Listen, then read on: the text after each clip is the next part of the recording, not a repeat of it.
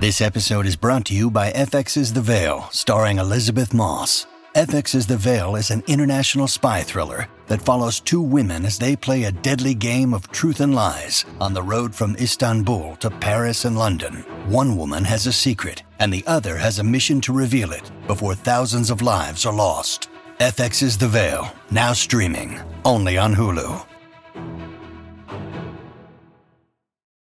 When you need mealtime inspiration, it's worth shopping Kroger, where you'll find over 30,000 mouthwatering choices that excite your inner foodie. And no matter what tasty choice you make, you'll enjoy our everyday low prices, plus extra ways to save, like digital coupons worth over $600 each week. You can also save up to $1 off per gallon at the pump with fuel points. More savings and more inspiring flavors make shopping Kroger worth it every time. Kroger, fresh for everyone. Fuel restrictions apply.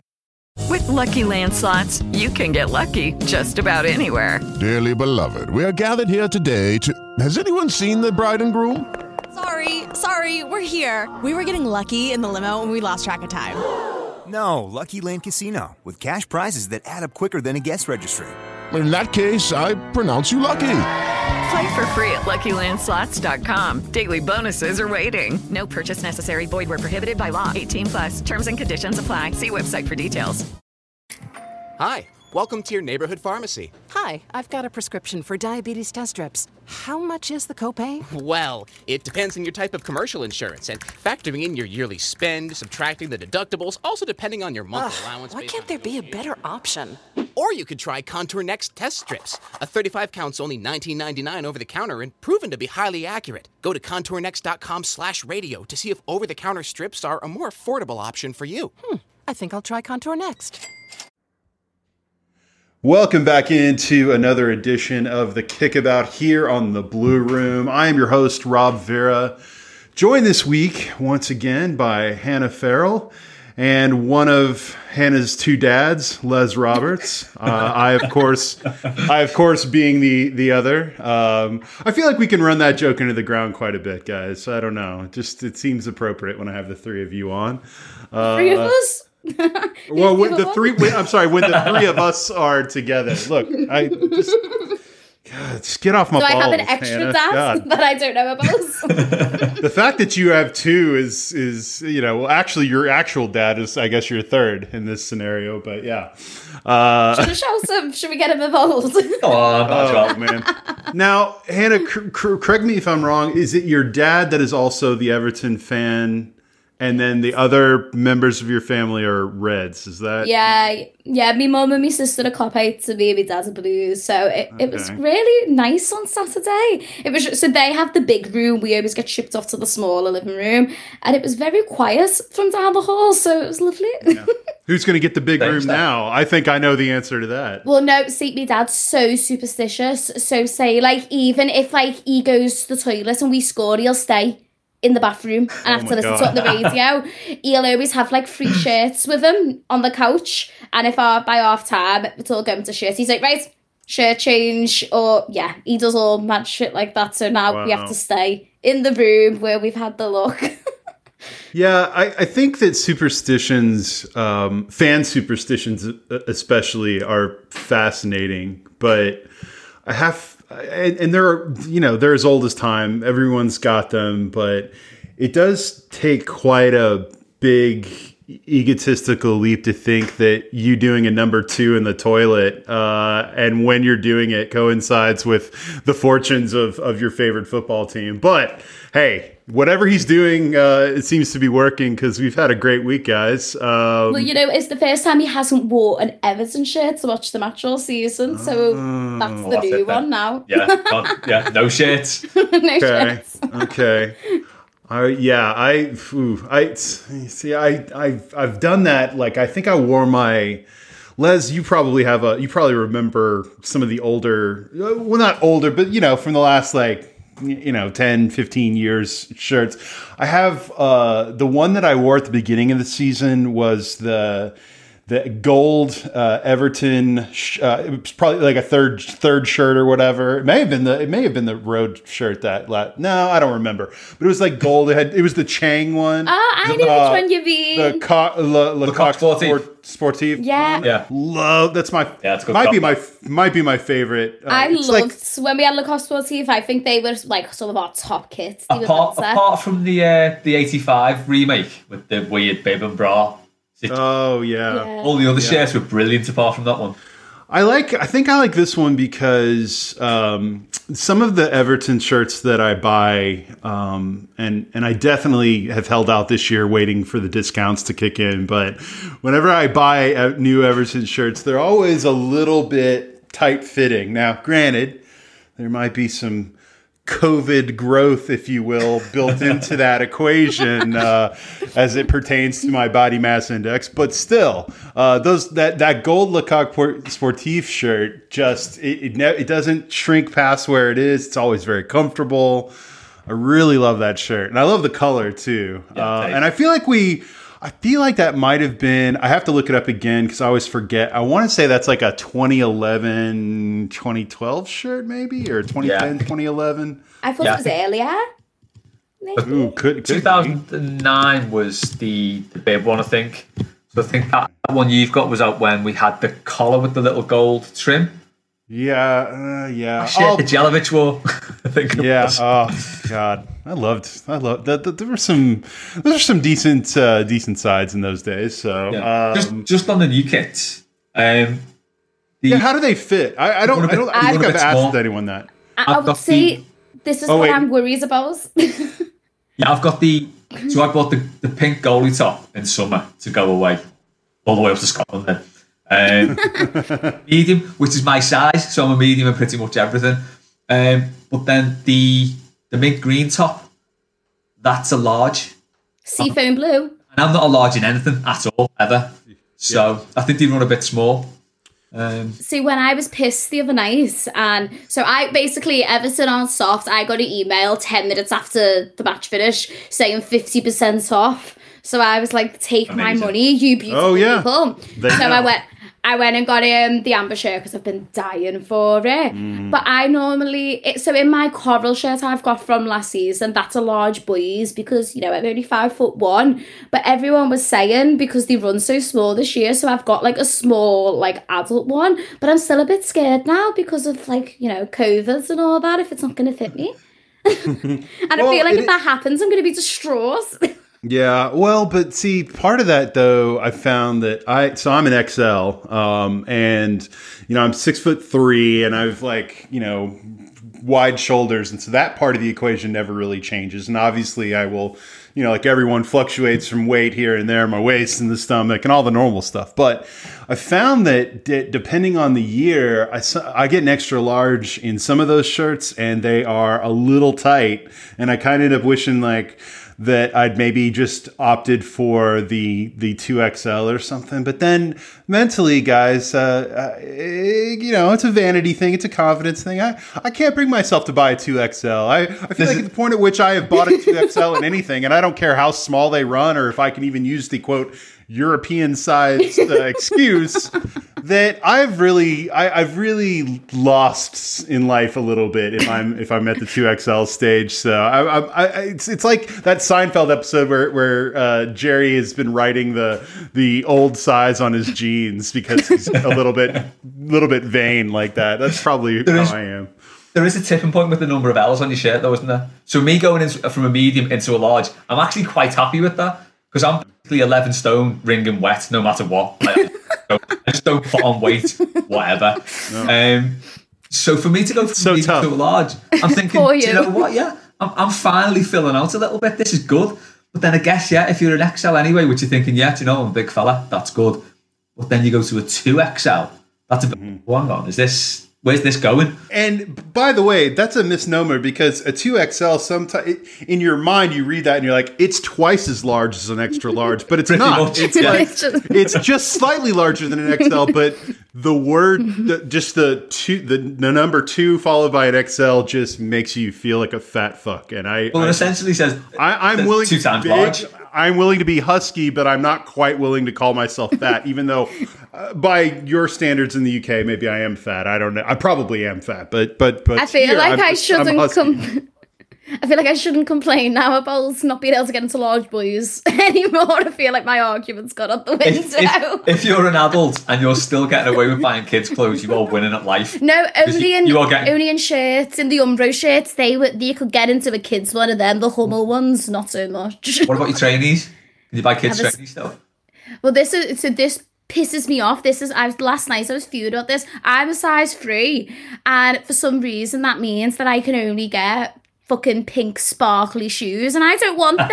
I don't want shoes like that. And every time I see a nice pair of webs, they only start from size seven. Oh, that's So yeah, apparently I can only get Heelys though, can't you? neon big chavvy shoes. Heelys with skating. Yeah. You sorted there. That's exactly what I want. what, what size? So Hannah, what size shoe do you wear? A three, so a thirty-six. A three. That so I'm trying to remember. very small. Shoes. I think that's a four in the States, Yeah. isn't it? No, Yeah. two well, in the States, isn't it? I think A it's two. two in the state. Yeah. Yeah, States, because yeah. I think we're one below. Like Because I I, remember my ex fella brought me back a pair of shoes from New York once and brought me a fucking four and a half. So obviously that was like a six at home and they were like fucking oh. canoes on me. See, I have a. I wear size 13 shoes in the U.S., which are always are marked the size 14. I think 14. You can. I think it's a size up, right? I think Yeah. it is a size up in the UK. Anyway, uh, I have the same problem, you know, on just on the other end of the spectrum. When I was younger, a lot of times you go into stores and they cut off right at, at size 12, and size size 13 would be the special order. And there's nothing less satisfying than when you go out and you want to buy shoes or shop for something, and you have to special order it because if it's delayed gratification, what's the point of shopping? Shopping is about that ser- that's that serotonin that just yeah, hits you right the here when you endorphins will get released when you spend yeah, money. or Woo! endorphins. Yes, or yeah, I, I serotonin's probably the wrong word. Anyway, uh, yeah, that's that's uh, well. Anyway, no, I I was thinking too about. I was always glad I wasn't an Arsenal fan back in the. I mean, for a variety of reasons, but but when they were wearing those, um, oh, Oh, my the god, skin the tights. Puma, the Puma ones. Remember the Puma shirts? Les? You They see like- everything. The nipples, they were very nipply. Those shirts. They were skin Well, tight, weren't they? The Everton Puma shirts were like that um, around when Rooney broke through that season. Uh, Zinsky, remember we had the uh, they were like a cycling shirt, so we had the blue and the black. Hmm. Uh, I'm just gonna find out what year. See, when Rooney broke, are you talking about when he was yo- like 2000, young? 2002, 2003 shirts. They See, because I always associate that period with the super baggy kits. You know, Well, Yeah, the thing. I've got the So the image se- of Rooney in my head Yeah, so- he's like in a sack. he's the like season wearing two sizes too big. Yeah, the, the blue one with the white panels down the side, the Puma one, that was huge. But then Yeah. the season after that, they went completely the other way. The really skin tight blue one that you don't see much of anymore. But I remember a lot of people were panicking when we announced Hummel because Hummel are known for doing very tight fitting shirts. I know we're saying that the sizes are not forgiven at all, but in the past they've done them type of like stuck to you ones, haven't they? So everyone Yeah, was like, oh. They're not really hmm. produced with the fans in mind, are they? To be honest. So, so do you guys feel like the Hummel ones are a li- run a little small? Or they? Yeah, and I know yeah, people who even the kids who they've had to go like sizes up for and everything See. with Hummel. Yeah, See, and that's the double jeopardy for me is because if I order something, you got to remember it takes like a month for it to get here. Okay, because apparently they, you know, put all of the shipping from the UK on wooden rafts uh, into the ocean and just let them sail, ordered- and there's no tracking. I got So- this from California. I ordered this six weeks ago and it turns up two days ago. yeah, Six, that sounds about right. weeks. How Yeah. wait, how did it take that long? I ordered something from Australia not that long ago, and I might as well have just ordered it from the year 1985. Okay, it was just, it, it's ridiculous how long it takes, and and and I, you know, that's the thing is the, the worst. It's one thing like you order something off of a store that's local, or you know, even just national, whatever. Uh, you, like, you buy something off Amazon, you cancel it really fast, or you can return it like like that, right? But man, if I had to try to return an Everton shirt, oh my god! You Oh, know, first of all, I've waited a month to get it. I'm going to wait another month for it to probably get back before they'll even start processing the return, and then they're going to send it. Like it, it, it just it, would be like a three month ordeal. So I'm I'm kind of at the point where I'm going to have to do one of two things. I'm either going to have to or, just bite the bullet and order the two XL, and yes, probably take some white out and like paint over the number two on there, just because I'm really super vain. Uh, or I just wait until the next time I can come over and just go into the store and try them myself. That way, you know, just you know, go over to the to the Liverpool two one whatever the place is the, the, the main one. store Everton. Liverpool one Everton two Liverpool And I love it. whatever. Everyone's been putting that on Twitter this week. People who work on Sam, by the way, and I've loved it. Just taking a picture of them, Everton too. Uh, well, now that we've gotten through, uh, you know, my my my my body and self esteem issues as it pertains to kids, uh, guys. Um, so there's there's there's some episodes where of this where I feel like I need to come prepared with topics, and then there are other weeks that just sort of write themselves. Episodes that write themselves. We can start anywhere. Um, I I I do want to kind of you know, I, I want to throw out there that um, I am, I'm still, I'm still, I'm on, I still feel great about Saturday. Uh, I just, I still think I'm having a hard time believing it really happened because because I spent so long with it not happening and then I used to think well if it ever does happen who knows? I don't even know how I would react. And now it's happened and I still find myself just kind of like okay, okay what does this what does this mean? Is this this is great. I mean because on the one hand I, I could start off this conversation by saying well guys we've just completed a week where we had an embarrassing loss to fulham. We lost two of three matches and yet we're all on top of the fucking world. It's amazing how that works That's right? a very good point. I mean, uh, like, like we. th- That's the thing is, uh, I there is a little special part of me that's still pretty mad about Fulham, just because I keep seeing, I keep flashing to the end of the season and thinking about missing out on Champions League or even Europa by three points or the six points we dropped to Newcastle or whatever. West Ham's good though, you know. Like I can, I can accept that. I can't accept losing to Fulham. But having said that, we're not going to do that. Uh, it was kind I of the did joke. that though. As soon as the match finished on Saturday, I went to my dad like, "Can you believe that Fulham was only last week? like, can you believe Buzzkill. that we were calling them for all sorts and everything, and I was sat here like hugging and dancing." I don't want to be that guy because everyone's happy right now and my look my my social media feed which I will tell you that if you have TweetDeck like I do and you can essentially sort your timeline uh, as well as your lists all in these like kind of uh, you know um, Columns. vertical columns, um, you really get a sense of the reaction in real time because when I'm doing post match or even when I'm watching, you know, after final whistle, because the, the stream's always delayed by like a minute here. And so I don't want to ever be looking. I, sometimes I'll look at it and it'll say we scored and then I don't see it until a minute later and it ruins it. But, but in real time, just seeing the absolute heavyweight level of petty uh, over the last several days. I am I'm so proud I'm so happy for everyone. like I because really as much as I'm glad we won um and I'm happy for the players, I'm happy for the club. I'm more happy for us. We're the ones who suffered. and Yeah. getting to see getting to really see how how the hordes of just you know giving shit to the to the Kopite crowd and the you know f- unearthing tweets from however long ago and and and finding crying like finding people who are crying like finding their fan videos where they're crying or the, the, the my favorite my favorite moment or my favorite thing that quote didn't happen this week was did the Anfield Wrap actually just completely not do a post match after that? Well, it's it's up for debate because they said they did straight after the game. Okay. It certainly didn't go up anywhere on social media like it usually does. I mean, give me a fucking All break. I mean, shite you we've know- had to talk about. The shite Exactly we the spoke amount of about. derbies we've, Last we've year- done it last on the year, back yeah. of a defeat. After that fucking FA Cup against a load of fucking four year olds last year, Yeah, we did a post-match. that. Yeah. We did a post match after every painful um you We've know, had more painful spear to spear to the groin game against those guys.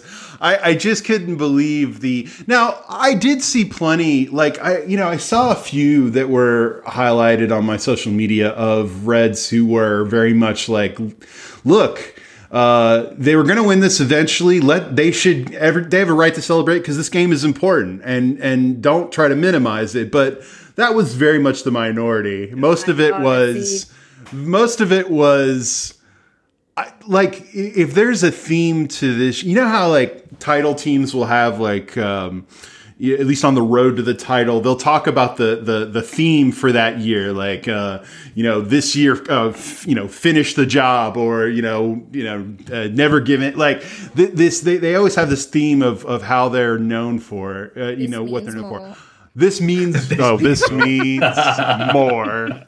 Uh, solo solo solo el mejor or whatever. Um, yes but i i let me and i say this like let's just say i wasn't even an everton supporter.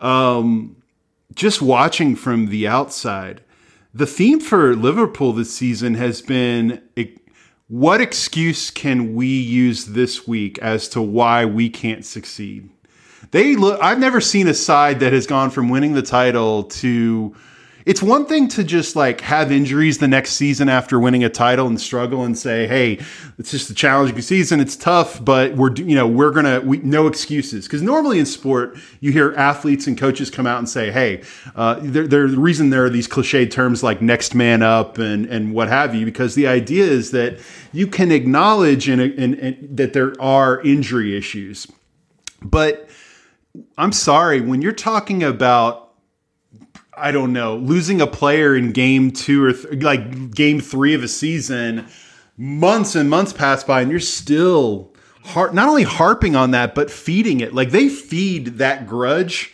to the point where if the pl- I don't know that they I don't know that the manager is giving them much else of, to to really feed on other than their own kind of resentment. That's if that's all you've got to motivate you, that's not enough. But I, I don't want to focus too much on them because their fans take on that they, they take all their cues from the manager's victimhood and what have you. Um, the bottom line though is is that uh, and we'll get to this we'll get to Lucas Digne and maybe the stadium here in a second, but the bottom line is is that we talked extensively about all these imaginary scenarios les about how you know we're gonna what ha- when we eventually do win this game someday you know if it ever happens. And, I, and by the way i don't even just mean the one at anfield. I would have taken any win at goodison wherever. But but you know to win in the league to win at anfield is huge. But we talked all the time about what it was going to take and I think we all, I think a lot of us probably in the gallows humor sort of way, Les, thought of it as well. The, the game that's going to break this streak is going to be some silly bounce off someone's ass in the final 90 you know in the in stoppage time and some freak occurrence or whatever but but it couldn't have been more different if anything if you didn't know about the context of this game uh, of this fixture of the complete uh, you know ineptitude of Everton against Liverpool in the last uh, you know 22 years in Anfield.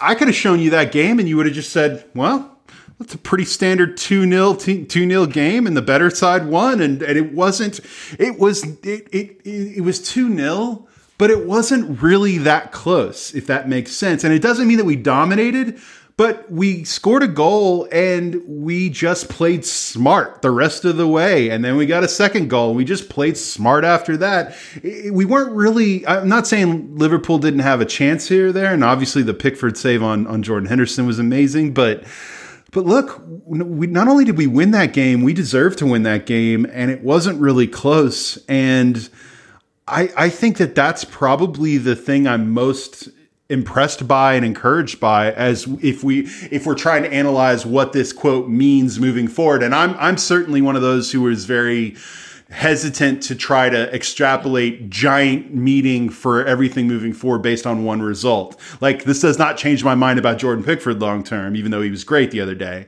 But i will tell you that but if there is something to be gleaned from it, is that Everton didn't have to luck their way into finally breaking the streak. They broke the streak by by actually just going out and taking it, and that was what was most encouraging. Les, what were your what were your thoughts on on, what do you make of of just kind of the the game, uh, the the result in general, and and maybe how different it ended up being than than we thought it was going to be? Well, I don't think anyone was expecting a routine 2 0 win, which is essentially what we got. I think that was probably the result we were expecting against Fulham and the controlled performance we were expecting against Fulham. Um, so, to, so after that, and after you know the, the plucky defeat against Man City, I don't think anyone was expecting a win. Really, let alone even though I did say we got a scruffy one 0 win, that was more out of hope rather than expectation. So to get a, like a sort of a performance like that where we did control the game from start to finish, you know, we let them have the ball. They did have the good moments, but they got good players, so they're gonna do that. Um, so the way we controlled the game to get the win in the way we did, everything Ancelotti did on the night, substitutions, starting formation, uh, everything, everything went to plan. You, you, got the feeling that he sort of looked at that game and thought, right, this is how this is going to play out, and it did perfectly. But it sort of got me thinking about that performance and the fact that Ancelotti did such a good job against the champions and still one of the best teams in the country. They've still, I think, up until that point, they still had the, the second best home record in the league, even though they've lost some shockers this year. Um, it just made me think. So it seems Ancelotti can can set up against these teams, these good teams, and he knows how to beat them. It's when you get teams at the bottom like Fulham and Newcastle. Yeah. And make no mistake, no matter how much we don't want it to happen, those Newcastle results will bite us on the arse somehow. Yeah, season yeah. they are they six points affect your league position no matter what. So they will count to something. But having said that, it's I just wonder if in past managerial jobs he's had, have his players been so good that he can just say to them against teams who are in, at the bottom of the league because he's always been up the top end. Can he just say to them like, "This is the game plan. Go and do it." And even if he gets it wrong, they kind of contrive to get it right. Whereas yeah. Disney's in Everton is, if he gives them those instructions, they are good enough to to sort of step out of that realm and get it right. It's it's been it's been a really weird week in that in that regard. As you say, you know, you, you're still harbouring sort of grief about the Fulham game. Um, I have I have drunk myself out of that game completely. Um, having on these derby celebrations, I, I'd completely forgotten about that game until tonight. But it, it does make you think. It's it's really odd, isn't it? It's a it's a dead mad thing that we can't get those games right, particularly at home you know, where we have like a we had like a sixty odd year agreement with Fulham there, where we beat them away, they beat, beat us at home.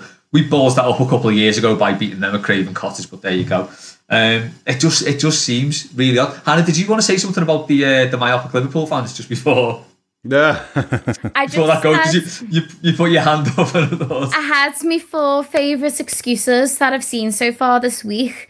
Okay. So the fair so obviously it's the winds it was life threatening apparently that was number the one uh, yes. then my yes. favorite that i've seen so it was in our chat today that i just absolutely loves was the fact that we had the ref playing for us as well I think that was my favourite one where someone screenshot it. Obviously, he signals to the linesman, make sure it's Dom.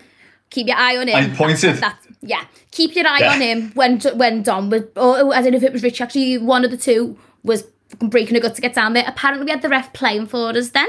So that's another favourite one. And then also, just my final one is it's because Sky have said that City have to win this year, and that's why he only looked at the screen for three seconds because he was getting told down his ear that's what it, it has to be this way because City have to win this year. They're my favourites yeah. of the week. Just wanted to well, that out there. Hannah, to address it, to address a few of those points, um, I think there's there's some there's something fair there um, because you know Liverpool don't really get decisions from the referees and uh, no never. they they never last season in the last I mean if anything no one's had it harder uh, against than Liverpool? than than no. Liverpool. Um, uh, the wind is it's like the cold feet isn't it? It's like Alisson's cold feet against City. They yeah, cold feet and win now so God knows what happens when it rains. life-threatening wind is really falls into one of three categories: tornado, hurricane, and guy on, on a construction site for a skyscraper. Um, that to me is that's life-threatening wind. Um, what was the uh, the the what was the other one? The ref Um, apparently was playing for us. It was a good. No, not the ref. It was the ref, the wind, and what was the third one? What else did I say? I don't know. Can you remember last? I can't keep up with all your agreements. But It was the cold Uh, of the week against Man City, wasn't there? that was Alisson's cold feast. Yeah. Which was Yeah. brilliant. It was Roy Keane's just- reaction to that. I've watched that so many times because he was literally appalled. oh, the the Sky thing. I want to revisit this. Oh yeah, Sk- Sky want City to okay. Now, in fairness, there's barely anyone who ever played for Liverpool in the national football media, so I guess that could be true. Uh, I mean, they have zero representation there, uh, and everyone knows that it's just full of City players. I mean, that's uh, that's that's all there is. Uh, now, I, I will say too that the idea that Sky, like, look, I I think that the conspiratorial stuff is really always pretty funny. Um, I think that Sky is most interested, or any network who has is a rights holder for these things for for these competitions. They're concerned. What they want most is a competitive title race. So the idea that they want City to run away with it and be done, like, because let's be honest, uh, like Liverpool's title win last season, outside of their fan base, is one of the least consequential, most boring title. Like, you know, they were they were really great. I'll grant you that, but the league was probably in many ways at its lowest point in terms of competitiveness at the top of the table. Um, now you can say that I'm I'm taking away from their win, but whatever. I mean, the bottom line is is that the the idea that they then want Sky then wants to, a repeat of that where City or look like they're going to run away with it. I mean, no one really wants that. Um, what I think is great about this season, we talked about it several times, is that beyond what City are doing right now. The competitive landscape at the top half of the table right now is incredibly interesting because Most interesting it's been in years. yeah, It's and so it's not just because good. Everton are in it, but West Everton Ham? are in it. West Ham are West- genuinely in it. Leicester are genuinely in it. It's brilliant. Um, if Ch- Chelsea's having a bit of a resurgence, they're going to get back in it. Arsenal, the less said about the better. But you see my general point. There's really just a lot more intrigue at the top. Uh, Aston Villa is is in it Yeah. in terms of of getting a top five, uh, top four, five, six spot. I mean, that's all I've ever really wanted from this league. We're getting it, and so this notion that that somehow that Sky wants City, to, I I've always found that kind of that kind of stuff really that conspiratorial stuff really funny, especially when you've literally just won the league, the title before. Like the, the, acting like you're really being hard done by when it's been a whole ten month, you know, like what. 10 months since you won something? I mean, give me a break. The really, the really mad one for me is we've had three penalties at Anfield in 80 years. Yeah, two of them in the last. One was Saturday. One was what two two years ago. Yeah. The one all the one before that I think was 1987. And then wow. we hadn't had one for, since before the third, before the Second World War. So 80 years we've had three penalties, and they still moan like shit about the last two. It's absolutely unbelievable. In a tiny apartment in Southern California, two college dropouts teamed up to start a watch brand that broke all the rules. With clean, innovative designs, unexpected colors, and unbeatable value, Movement became the fastest growing watch brand in the world. Every bold, modern design is dreamed up at Movement's California headquarters. And now everything is on sale for their ninth birthday celebration. You can save big with 25% discounts on watches, jewelry, sunnies, blue light eyewear, and more lifestyle essentials. And for the first time this year, Movement's best selling, innovatively made ceramic watches are on sale too. Elevate your own look or give someone an amazing gift that won't break the bank, but looks like it did. There's never been a better time to join the movement. Get the best prices of the year with Movement's site wide 25% off anniversary sale and enjoy free shipping, free returns, and a two year guarantee on everything they make. Just go to MVMT.com. That's MVMT.com. Yeah. And it was a. The- It should have been a res on Saturday too. It should have been. out I, there. I feel like we're going to be litigating all of our beefs for a while. Yeah. And and let's we might as well. We're we've we've won finally, and so I feel like since we don't play them again until next season, that it really is all about us just squeezing as much petty out of this Hell yeah. as possible. Uh, let's I- go ahead. You. Oh. I, I was just Go going to ahead. say, I've already said like my like you know taking the big things. I just want to say for me the most interesting I've thing that I've seen in the past couple of days was actually Carragher's analysis of Ancelotti. Ugh, Ancelotti's Ancelotti. Ancelotti. Have I been on the wine all week with Les? I've got a. I've been eating too much fatty food and I have a blood anchiclotti. Name of the episode is Ancelotti. Um, what's it called? So no, it was on Monday Night Football and he broke down basically the masterclass of um, Coleman, man Markham Robertson and Holgate with Mane and then where they switch into the back five to, and it's just brilliant and the way that Carragher's broke it down even I was fascinated watching it because obviously he saw something past what the adrenaline, the excitement that we were in that minute, and he went as far to say that Ancelotti was the man of the match, basically because of the way he Oh, set that I up. guess he didn't give And one, I did he? just- no, and I was just thinking, you know what, like that's the best summary that I've had from a non-blue, and it was quite refreshing to hear it from Carragher as well. But for me, that's just been a really nice thing to go back on this week because it's okay. All right, it wasn't the most. We weren't at our absolute. Oh my god, the best that we've been all season, but it just shown how well we actually did play and the roles that Coleman and Holgate and Holgate,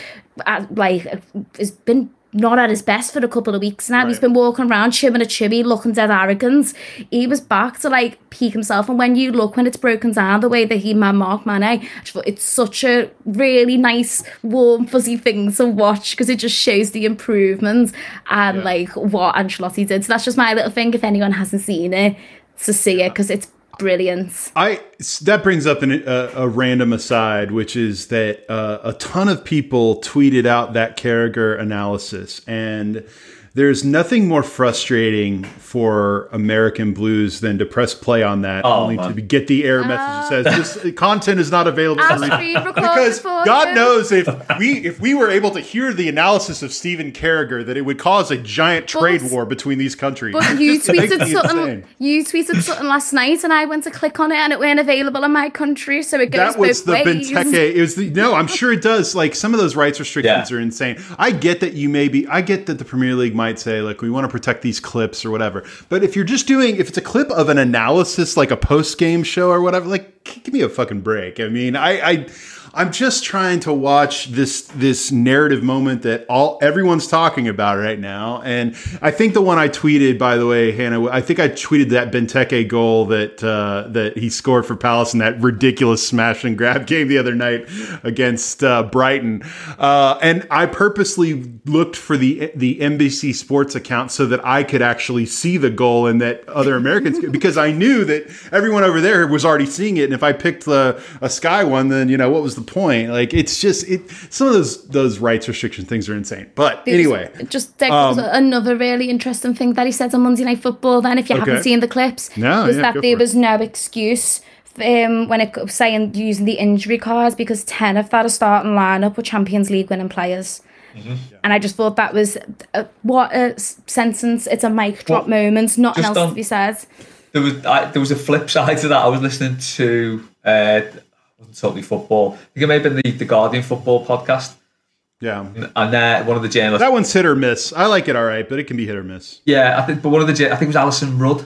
I think was on that, and uh, she was definitely nailing her colours to Liverpool's mast because she was sort of she was in, she had massive sympathy with Jurgen Klopp, even to the point where she was saying, "Do you know, maybe it has been a mistake that he's played uh, he's played his midfielders in defence this season, uh, but you know, who am I to say he's a great manager? He makes these decisions, and no one knows until it blows up in your face. It's like, hang on a minute, no, it, it's basic football 101. If you've got a weak defence, don't fear the weak in your midfield as well. You have your strong midfield, and then you patch up your defence how and when you can."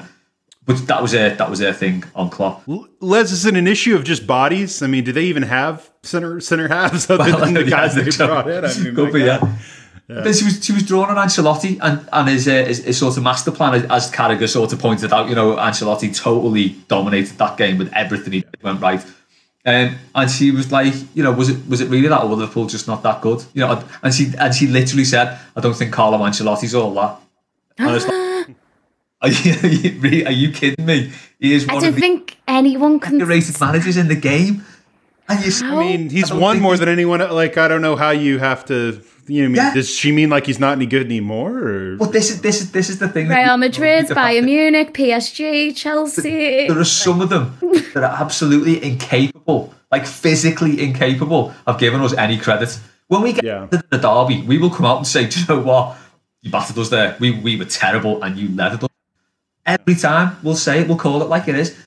For some reason, they've got this really sort of twisted section of the fan base, which extends into the media, of which none work for Sky, obviously, Rob. Um, who just who just cannot physically bring themselves to give us any credit. I've always said this, and I, I don't know if it's sort of a case that because we've dealt with it for so long, we're so much more gracious in defeat, and I've always thought that. I, I it, it's crazy Got a lot that of we're practice. exactly, and I don't. It probably is that, but it's just that thing that like, oh, we're the bitter ones, blah blah blah blah.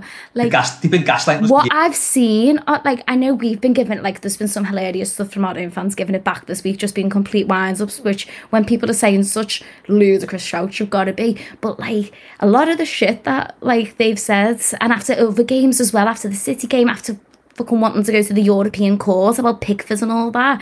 Do you know what I mean? It really puts things into perspective. It's like this weird, like we've we look at everything. We can't be in this situation, so we will just shout in your face until you don't say that this happens. Like that's what I get from it, even though it happened. And it's Yeah. like they're trying to convince you it didn't because well look at all this other fancy stuff that we've done. We can't. Do you know what I mean? There's definitely well- a section that's a cross between a cult and a playground bully. It's a, it's mm. a strange dynamic they've got going on.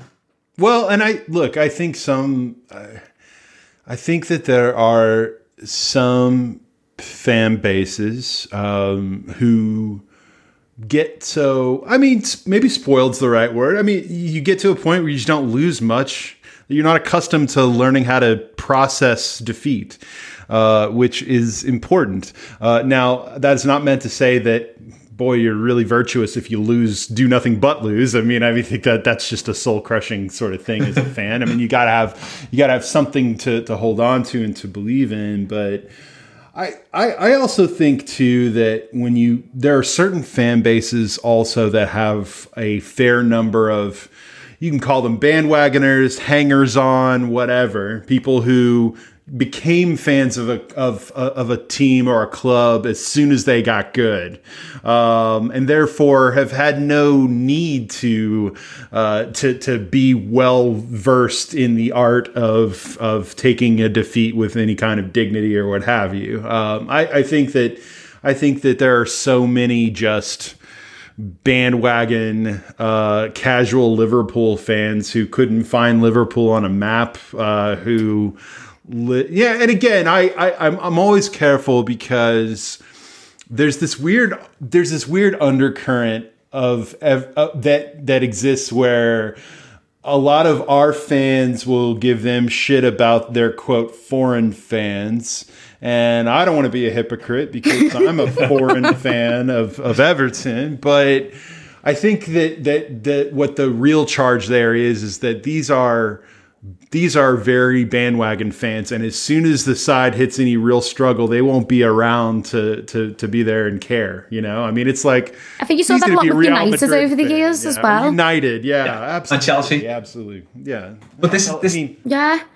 this is the thing that's always confused me. So um, I, I I didn't have a choice in supporting Everton. That was just going to be. And I kind of think, well, if I did have the choice, why would I bother supporting them? Wouldn't you wouldn't you support someone who's going to bring you I've been asked this question so many times. in trophies? Yeah, but then, but then again, if I look at the teams who I sort of follow in other countries, and a lot, some of them are because I've been there. To, Yeah. in, in Germany, even though it, it's associated with Klopp, I will now look follow Mainz, for example, because we went over there the other summer and had a great time. Yeah, Jean-Philippe Gbamin, I guess. Yeah, Well, who's that? Um, but then from Italy, I, I, I like I like I follow Fiorentina in Italy. Oh, They're not they're not going to bring me any joy. That's all. They're they're almost down to Serie B.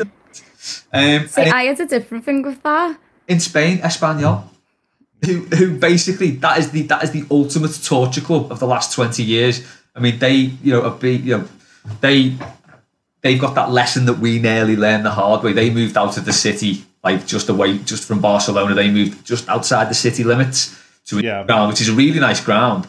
It's basically on a retail park. It's out the city. I know the city is just all Barcelona, Barcelona, Barcelona. Yeah. You know, as good as that team's been in the last 20 years, they've had to live with that. And then they suffered the ultimate ignominy of getting relegated by a Luis Suarez goal for Barcelona yeah. against the Spaniels. So, but, you know, I'll, I'll, I'll follow them. And I don't know if I've just got this masochistic streak in me whereby I don't want any, I don't want any of the success. This isn't for me. I just want to follow some sort of underdog team who may do okay every now and then. See, it's when I was little. Um, so um, I because I was a daddy's girl, I was just like, no, I'm gonna be the odd one out in the family and be the blue. And then I remember in um, 2005, um, obviously the whole city was going mental in school. They were make, trying to make everyone make Liverpool flags for the parades and all stuff like this. And I remember my dad being like to me, like, because he didn't want me being like the kid, like missing out and going to the parades and like going with my mum and sister and that. He's like, you can't support Liverpool if you want because it'll be like this more. And I was like, no. It's fine. Yeah. I want to stick with you. yeah, well, and look from an outsider's perspective too, and, and I and I will tie this a bit to the game itself that we're talking about. Um, you know there's there's this uh, I, I I get I've always gotten and I think I, it becomes even more a reality to me over these last few years as I've gotten closer and, and b- built relationships with people uh, over there and uh, you know obviously been been over three times now. Um, but I always know that as much as I am one of you that I'm not, I'm ne- I can never fully be. It's never fully the same unless you're living there or from there. I and oh, and, and I don't mean no, no, no, no, no. I know, no, no. I'm not saying this in a bad way, but what I what I'm saying though too is that I think that sometimes the dynamics of why uh, someone supports. A, a, a, club uh, from afar, why they continue to support one even when it's not easy to or convenient to you know there are a lot of layers to that. Um, you know for for like les said and, and, and, hannah to you know you you had a choice but really you know it's still a family thing. I i think that that there is something that is so ingrained in you that you have you at some point had to make a decision and truly live with the consequences of it each day which is which is part of why i'm so why i kept saying on post match i'm so happy for you guys and I include myself in like I'm happy for me as an Evertonian, uh, but I'm I'm really happy for you guys because this is so part of your soul, part of your blood, part it's of your everyday life as well. It's everyday life, and you have to live like there. It's like that uh, little short video that um, I think the Everton Art We account posts every once in a while where they did, did that interview where they were. I think it was before one of the derbies, and that guy was like, the guy was talking about. Uh, he's like you know, I have to work with Kopites. Oh, you don't know yeah. what it's like. You know, yeah. they're, they're, the worst. You know, like like I don't I don't have to bear any of the, the of that. Like because I can suffer in silence when we lose, and no one here gives a shit. And so it, it just it, it's a really different experience. But I'm so happy for for you guys in that regard. Um, but I I think too that that in seeing this, in seeing Everton finally do it, it really does inform me as to why I've kept following this club for so long because the answer is certainly not the the the product on the pitch over the last 16 years. I mean, it there've been like a handful of pretty semi decent non-trophy winning seasons in there, but other than that, it's just kind of a game to game wild ride kind of a yeah. thing. The reason, unless you've heard me say this before and I'm not trying to be repeat myself too much, but the reason I am so emotionally invested in Everton beyond Yerry Mina, believe it or not, is is you guys, you my friends, the people that I like and care about love this thing and they've invited me in to be part of this thing. I just wondered am I ever going to get that get to have to share that feeling of beating those fuckers ever? and to do it, I think that's why it's just been a like I almost feel like I would be enjoying this even more if I could have been there with you guys. Like, and I was on some Zoom calls and we were all drinking and having fun. But like being there when it finally happened must have been a spectacular feeling. Even in this, even in this lockdown environment, It was. still be pretty cool. It was, but it was that sort of thing. Like, oh, Yeah. imagine being at the game. Imagine even I being mean, together. Imagine being it- in a boozer together. Just anything. Yeah. It would Yeah. have just been so special. Although it I'm was so away- happy I was with my dad, though. Oh yeah, me too. So me, me, me, my dad, and the kids all watched it. Yeah, And I watched it with my dad, and I'm so happy. the kids have never seen us. that. The kids don't remember us beating them at all ever. Oh, well, Wow. I've, I've obviously got um, Ben Goodison, but I'm 22. Yeah. Like, Yeah. so we've said it was a curse in our family, so we haven't done it in 22 years. My cousin, who's a massive blue, is, he's just had a little lad, and he's like, it took him six weeks to see this and took you 22. you must have been the curse, and he's broke it. yeah. Yeah, but that, that's the thing. though, The, the fact that it was away at Anfield, so some of us would have got tickets for it to go. Um, but I, I think with it being half five Saturday night, I would imagine that most of us would have met up somewhere in town. All things being, oh sure, we would have met up in town to watch it. Um, and that that was that did take away a little bit. I think we made the most of it, to be honest, and we're still making the most of it. But I think that did take away a little bit. But just just to your point before, Rob, about um, about why why we're sort of in all this the general existence for most football fans, and you're talking probably 99% of football fans around the world, is their team doesn't win anything. Their team does not win a trophy. It doesn't happen. There's, no, there's only a finite number of trophies, and there's way more teams competing for each trophy than, uh, than can ever possibly win it. Um, so you do live for those moments. You know, you do live for like the, the Chelsea Cup game when Lukaku scores and we beat them. Oh, yeah. You know, you, you do. They, they come few and far between with us because you know routine wins against Fulham were the first team to spring to mind. Sorry, just to bring. when, you, when you do beat Fulham, Palace, just say uh, Yeah, Palace. to Palace. When you when you beat a team you expect to win, it's not the same. It doesn't feel the same. It's good, and you go home happy. and Your weekend saved and everything. It's brilliant. But these moments when you get these special wins, and I never wanted to wait 22 years before we win there again, ever. Yeah. But the fact that we have waited that long and we have been through some of the shittest derby experiences ever in the last five years alone, I'm going to say, um, the worst ever. To have gone through them and then to have this tonight, it, so tonight on Saturday night, you have been on the wine all week, haven't you? I have, yeah. I don't even know what it is. Um, that that's what made it really, really special. So I mean, even as crushing as last year's FA Cup defeat was, and as that was possibly be worst day supporting Everton. Yeah. because Yeah. absolutely 100%. Because it felt embarrassing. It was I mean, embarrassing, I think yeah. that's different. I, uh, yeah, you had no Even that has added to justification this for that. one.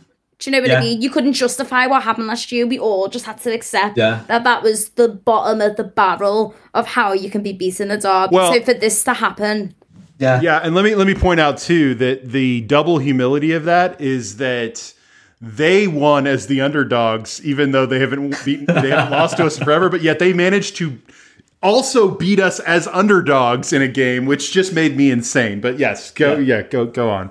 True, but no, but that, that, that's just my point. That's why that's Yeah. why I will. You can never begrudge a football fan to celebrate a win.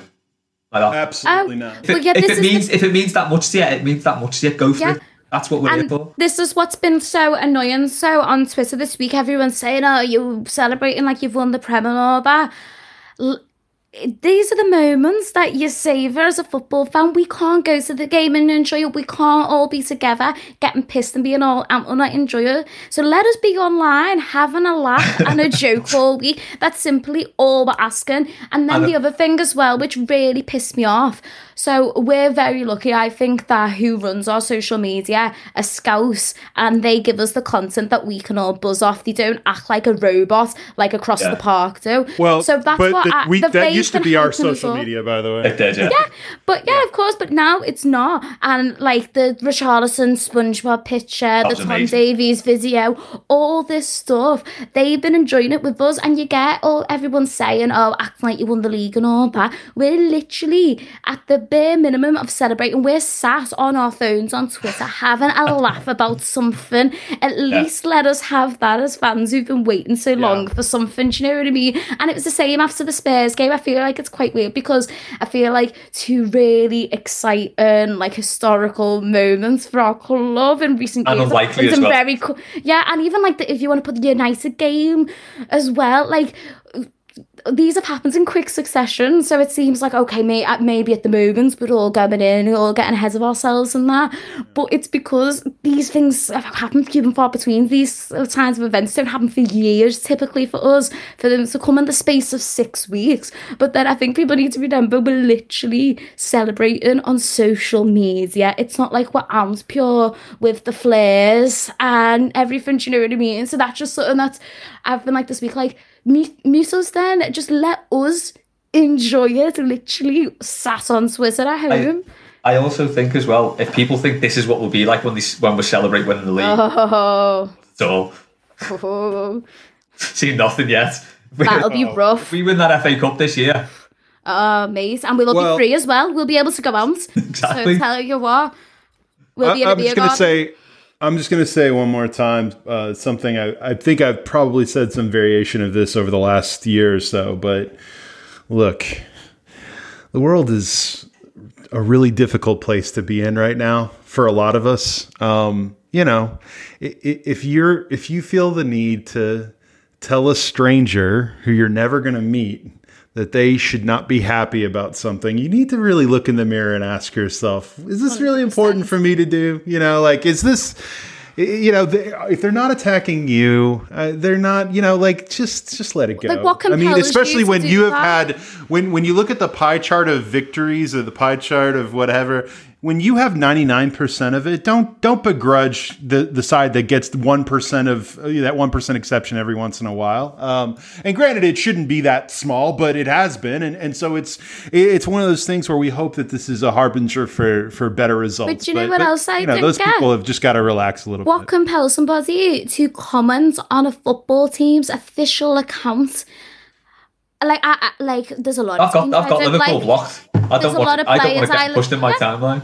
There's a lot of Well, players I but don't in like fairness. Hannah, in fairness, Hannah, once the once the official account starts acting like, and, and again, I love it, but starts acting like a human being instead of just a news bot, like what the Everton account used to be, which just Mhm. never said anything. Yeah. Then you're gonna. The whole point is to get engagement, right? Yeah, the whole sure. point is to get responses. And by the way, But that even the, on the players' Everton. ad- accounts, I mean, as well, I would never take time out of my day, for example, to go and comment something on Mo Salah's tweet.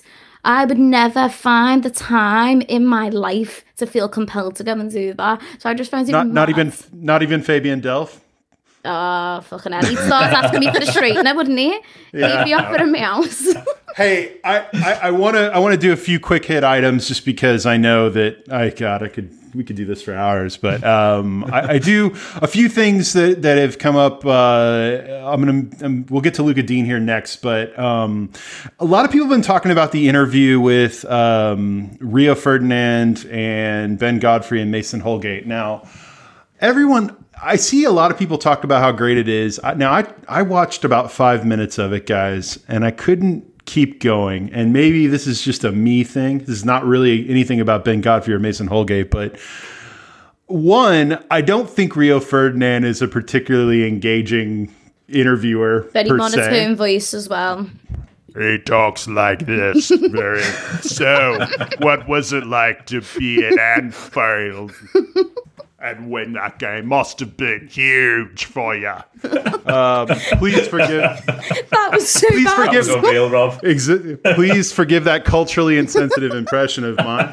Um, but but I just I, I couldn't take his voice. But I think what I hated even more was the two guys on screen with him who contributed nothing from the first like 10 minutes that I watched. I was like, what are they even doing here? And the, the one of the guys forgot Mason Holgate's name. He started asking him a question. He's like, um, um, um, Holgate. You know, it's like he had to think of it. He couldn't, he just totally forgot the guy's name. And I'm like, okay. Like I needed that to just be Rio Ferdinand and those two guys. I didn't need those other two clowns on there, but maybe they contributed something more meaningful later. But it felt very like, uh, uh, but uh, everyone says that it's good content, and I need to, I need to go back and actually watch it. But though I feel like maybe I would enjoy reading it more than I would watching it. I'm not Yeah, I totally have- sure. I only watched about the first five minutes myself. Um, Same. Yeah, Not for any particular reason that it, it did me head in. I just did, it was dry. It just felt a I'm little keep dry. meaning to go back to it. Yeah. But I think I think the bit I did watch it, it was very telling in as much as how much Mason Holgate hates the Reds. Yeah. It was hilarious, and it, He it- slept in his shirt, didn't he? I saw that. Bouncer. I mean, he does look like a lad who likes to get on the ale, doesn't he? To be honest, It was Mane's face, you know, when he was fuming when he got booked, and you just see Holgate laughing, dead lad, and his face chewing his chewy. Yeah, just just just one thing on Mane, and it's something Mike put in the uh, the group the other day. Is his hair growing back? It does look like it is. Did he? I will say that without I any thought he- comments I couldn't really tell if he like about anything else. Had shit. He had the high line for like he had the high receding hairline on purpose, or Uh, well, uh, there's a kind of picture of him at Red Bull, and he looks like it- his his his fod now looks like it's about 1993, not 1984. Um, so I don't know. It could be growing back. That's just an aside. That's just an aside. Anyway. I just feel like I, you know, I feel like the really fit, uh, you know, African footballer looks so awesome with a bald head. Like I don't know why they like. I just I feel like Mane. I always thought Mane looked like a cool dude. I never really thought about him as a, you know, I, I noticed that he has sort of a high. Fo- yeah, he just like. I don't know. It's like maybe it's just growing up uh, watching, um, you know, watching sports here that have majority, you know, here African American athletes, many of whom just go straight bald anyway. They just they all look like badasses to me. So I never really, It's like- I never noticed Mane's just because the only thing I noticed about Mane's is that I always thought that he had almost an artificially high uh, line uh, up there, like, and I couldn't tell if because and this is I'm just being honest. I didn't know because Sadio Mane is where's he from? Is he Ivory Coast? Where's he from? I forget. I'm not sure. Can't remember. Oh God, I should know that. Isn't he? He's what? Is he Ghanaian? Ghanaian? Boy, this is I, I'm googling Sadio Mane right now. I was just about to as well. Senegal. Senegal. I was going to say Senegal, but you know. I knew it had a G He's in it. Senegalese. Well, see, what I thought was maybe that this that, that there could be a cultural significance to wearing his hair a certain way. I didn't really ever think he was. I, I never really thought about him being bald in a balding kind of way. I don't know. That's It's a bit- me, it's but a I've not like- noticed it as much. I have to see, send me pictures, Les. I want to see this compare. Is it like Chink Tosin? Was he trying to grow back See- a astroturf on his It's head? It's not or what? far off. It's a bit like it. it that this You know conversation what? that reminds me. Go on. I was just gonna No. say this must just be like a thing that um fellas pick up on because I never noticed noticed Tosin's hair. I don't notice Mane's hair. I must just not. It must just be a fella women thing don't care. Women- someone's hair. This is not true all across the board because I don't ever want to generalize too much, but women care, like men care way more about their balding heads than most women do. Yeah. I think when there's the, truth. when there's the risk that it can go and never come back, then that's when you start worrying about. Well, yeah, it's just like I don't. When people talk about like like that with players, I'm like shit. I didn't. The only person I think would notice if they started bullsing is Davies, and I think we could all hold our hands up and say we noticed that. But otherwise, I don't think I've ever been like, "Ooh, looks like he's losing his hair." So I'm just saying it must just be a thing that you guys pick up on. Uh, I was just going to say, Robert, it, it reminds me. This conversation reminds me of that Seinfeld episode where Elaine goes up with the guy who shaves his head, but he's not. bald. Yeah. Right. Oh, and it pisses off George so much because he is a you know that he felt like it was a cult like it was insensitive and uh you know It's not a uh, choice. like it's not a choice. That's right. It is not a choice. And people who would shave their head uh, just to, to get the bald look is is terrible. Um, okay. The other thing I wanted to bring up uh, because I just think we'd be remiss uh, if we didn't mention this because this is all part of this. Um, I think as Matt Jones called it earlier, this fever dream of an Everton week that we're going through. Um, Luca Digne finally signed his new contract. I just a random observation, but I there's nothing funnier slash weirder than the ultra prolonged Everton contract announcement because I feel like we heard about Luca Digne is about to sign a new contract about three months ago, and and now we're we're here. It finally got done, and I just I- it's always interesting. Whereas in a lot of sports, you just don't hear about it until like it, it's about to happen, and then it happens. Whereas with us, it's like Well, you know, we're Everton. So we're going to kind of drop some hints a few months before it happens. And then we'll provide vague non updates for a while. And then it'll just kind of happen and we'll have a cool video or whatever. Or in the case of Idrissa Gueye, we're just going to sign him and not tell anyone at all for absolutely no reason whatsoever. I mean, like, there were always these weird, like, I, the way that, that, I don't know if it's just how Premier League clubs do their business in terms of transparency, but I think it's weird. Anyway, it's great news. And as I, I think I don't know how you guys would feel about this or if you agree. Les, I'll start with you on this first, but Lucas Digne, when you look at his age and uh, his performance, uh, he's exactly the kind of player we would have probably expected to lose if Carlo Ancelotti wasn't the manager, isn't he? Yeah.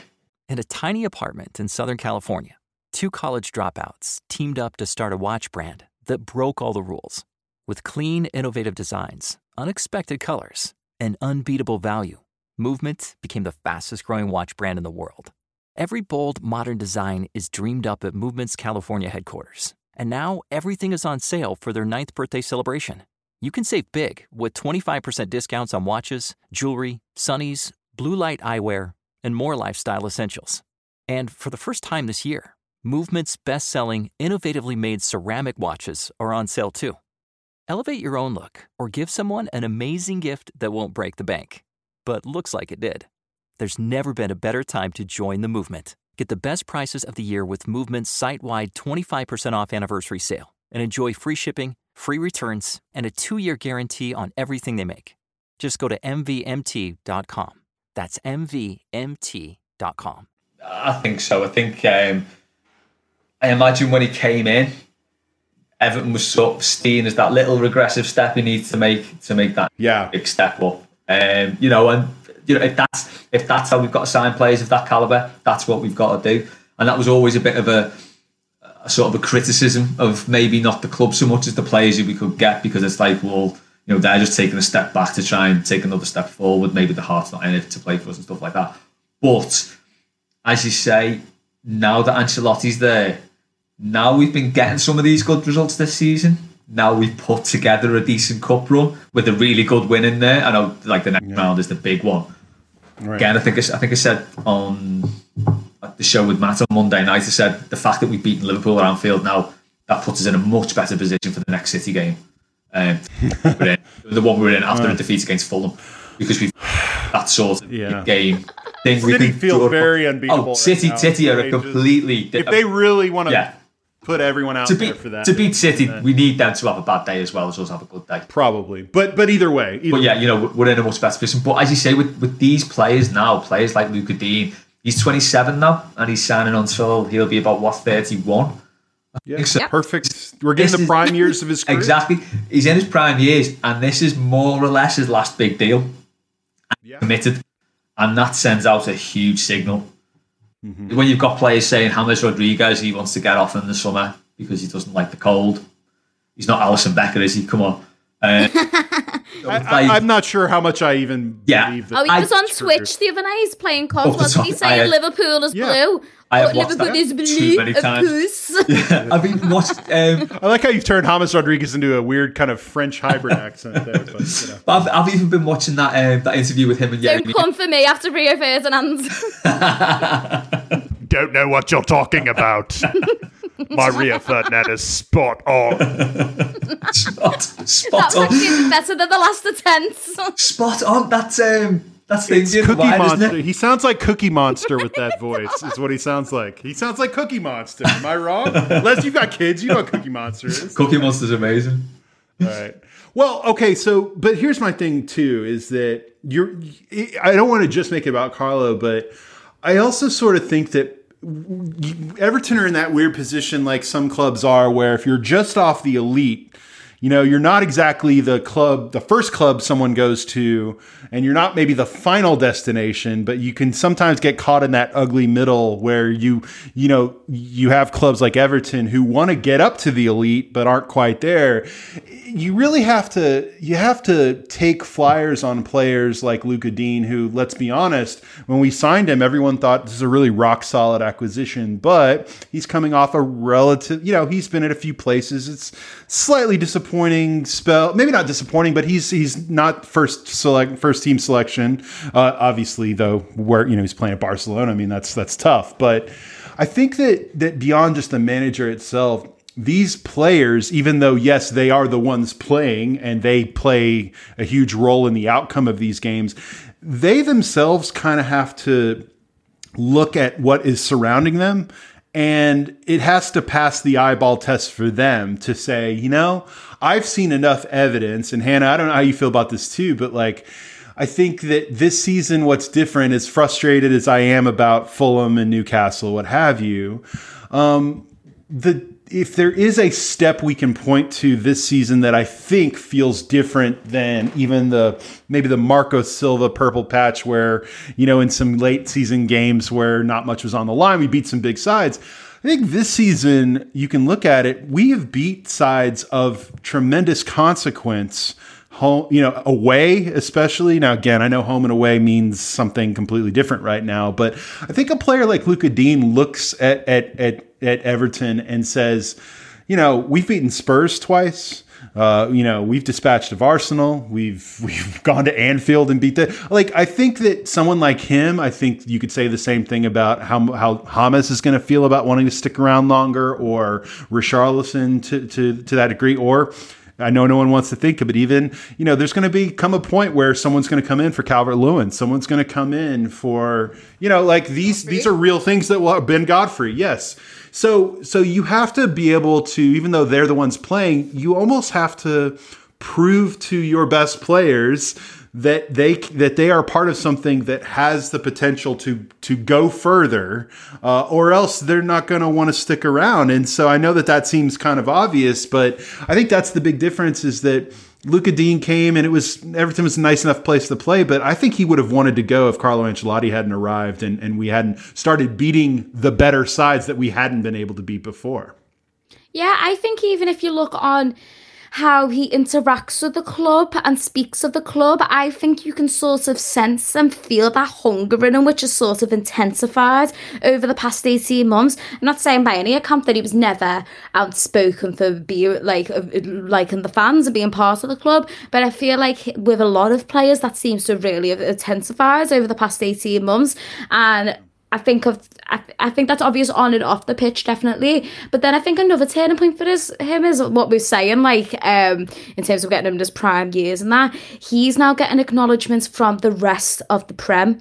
And I think that's also a big thing for him. If why would you want to maybe put yourself in a vulnerable position where you're not getting that anymore. He's going to be running off the buzz now that he's getting talked about, getting put on the FIFA team for the week and everything quite a few times this season. So I feel like now he's in a situation where it's like, it, it's sort of like a risky thing. He could have potentially have gone somewhere else and run the risk of giving this up, of having fans who are infatuated, yeah, working with a manager who's pushing that hunger, and then also getting the credit that he had, didn't get for years and what he probably wouldn't get in bigger teams as well. Yeah. So I think that's another thing. But for me today, it was um just hearing of how he spoke about the club, saying how he welcomed him and his family and everything. Yeah. That's the main thing for me because all these players who are foreign players as well are tapping into this. And for me, that's just the nicest thing because it's not like the pure getting told to say that, you know what I mean? If players would be getting told to say that, they'd be teaching Richarlison and people like that to say these things or getting recording pieces of them on camera to say these things. When players are coming on and doing this bits, it's completely genuine. So there, that's the thing that I saw today, and I was just sort of like. Oh, um, It- it- Luca Digne seems to have Luca Digne seems to have genuine affection for the club, and Well, I, I do quick- think I.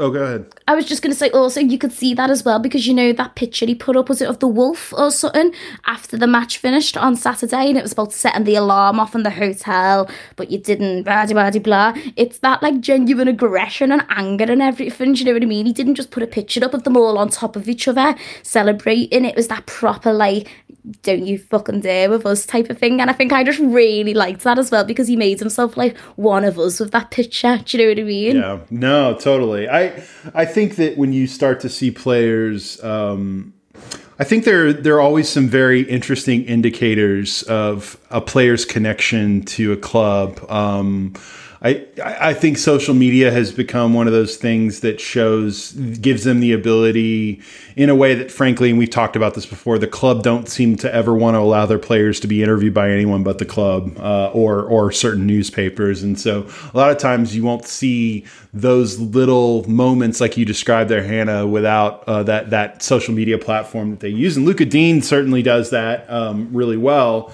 um, I also think that there's there's something about um, players who really throw themselves into their communities. You know, like players who um, you know don't just do the requisite you know one or two trips to Alder but also are are just eh, you know doing events all like like you Tom. say what you want, but Seamus, Seamus Coleman is part of every one of those. Tom Davies is part of every one of those. Yerry Mina is part and of every one of those. as well, still as Baines well. has always been part of one of those. Like the, there are certain player, and again, it's not to pick on any particular players, but there there are certainly a core collection of these players that seem even more connected to their community in Liverpool than than I, I feel like maybe I've seen as as often in the past. Well, but in the piece he put up of Tom, Tom touched on that, didn't he? he? Said all these new signings, this is what the club sort of instills in them, that Yeah. this community part of Everton Football Club is so important. And he sort of said that the club put an emphasis on that, two new players coming in, which is great because we that's the thing that we trailblazing. Yeah, Marcel. I think Marcel Brands is part of that too, because I, I my my belief is that Marcel Brands, who very much positions himself as a culture builder, uh, uh, not just a director of football, if you will, like like really embracing every level of the club, attending games of the the little kids all the way through, and and and and having a personal relationship with players, families, making them feel welcome, but also kind of establishing the importance of engagement in the community. Like I think an interesting example of that, and I, and I only picked this one just because um, I think it's interesting given the circumstances. You guys remember when Luca Digne, uh, the summer Luca, I guess it was the summer Luca Digne, Yerry Mina, and Andre Gomes was signed. You know, um, remember that first year, Yerry Mina ended up missing a lot of games out to injury but yet he ended up winning like the the annual vol like the community player of the year like that whatever that Everton the Sea thing was and I thought that's amazing you've literally taken a guy who didn't get to play as much this year um, who doesn't speak the language at that point and is still just kind of learning I mean it's a you know I'll get into speaking English is very tough when And you don't speak it, but and Scouse no less. But but to have like and Yerry Mina is an example of that. But to to you know that didn't just happen magically. I mean Yerry Mina is you know he's got a lot of charities back in Colombia as well. But I think it was just the notion that it seemed like Marcel Brands has really targeted players who. You know, everyone talks about high character, but generally as it pertains to their ability to respond to adversity on the pitch. But I also think, frankly, look at Go- Andre Gomes. You know, you can say what you want about his performance, but he's been nothing but an, an awesome citizen uh, in the community. Amazing. Yerry Mina, Luca Digne has been part of it. Like all these guys that have been signed, that have been brought into the club. You know, Richarlison and Little Kids. so my God, much. It's, just- unbelievable what he does, isn't it? yeah, like those things, those things matter. And, and kind of circling back to the thing we were talking about before, guys, you know, I think Les said it best. It's only like 1% of the clubs in the world that win all these trophies. You know, we, now we, we will win a trophy before I'm dead. Damn it. I, I'm convinced of it. Uh, but, but what I will, what I will go to my grave loving about Everton is the the inherent valuation of humanity that is pervasive throughout the club at every single level. Even when we've been bad, mediocre, annoying as shit on the pitch, Everton in the city, as well as every other kind of va- core value of the club, has been about service and.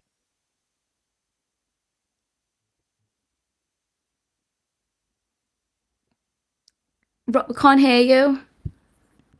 Oops, sorry, I hit the mute So button. I I, got so it was excited. just me, and I I saw thought- no, No, no, no. headphones. headphones. No. I was like, shit, No, let's can't sorry. hear him either. Sorry, I was just gonna say, like, I think that sometimes if you're there, and again, this this whole discussion of being a quote outsider versus, like, if you grow up here, you see professional athletes and organization, you know, professional sports teams do kind of the very camera friendly PR stuff, right?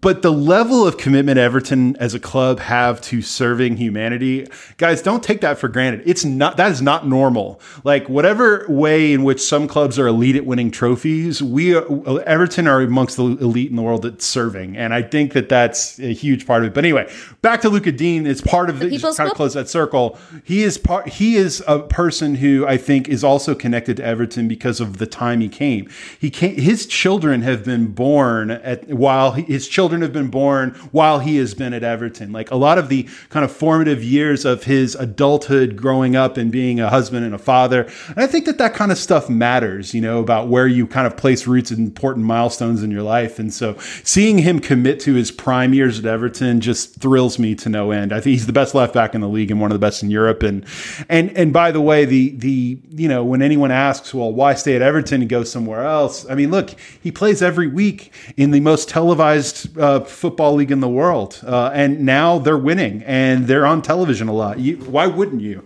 Uh, I think it's a great move for for both the player and the club. Uh, final thing, guys. Um, this is what I want to end with. And I don't even know if I, you guys necessarily have anything to add to this, but I just feel the need to say this because I have so many of you on social media who, uh, of all the thi- all of all the bullshit that I talk about, that you decide to engage me upon. The response to my watching Breaking Bad for the first time has been incredible. I've never I just seen wanna Oh my God! Well, don't get me started. Um, which I guess I am getting started. I'm not going to go through a whole synopsis, but basically, Breaking Bad is one of those quote peak television shows that everyone and your mother has told you a million times. You gotta, you gotta watch Breaking Bad. You gotta watch Breaking Bad. You got to watch Breaking Uh, Bad.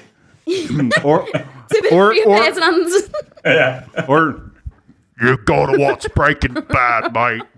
Um, I know. I love. I love my oh cookies. Me like cookies and Breaking Bad.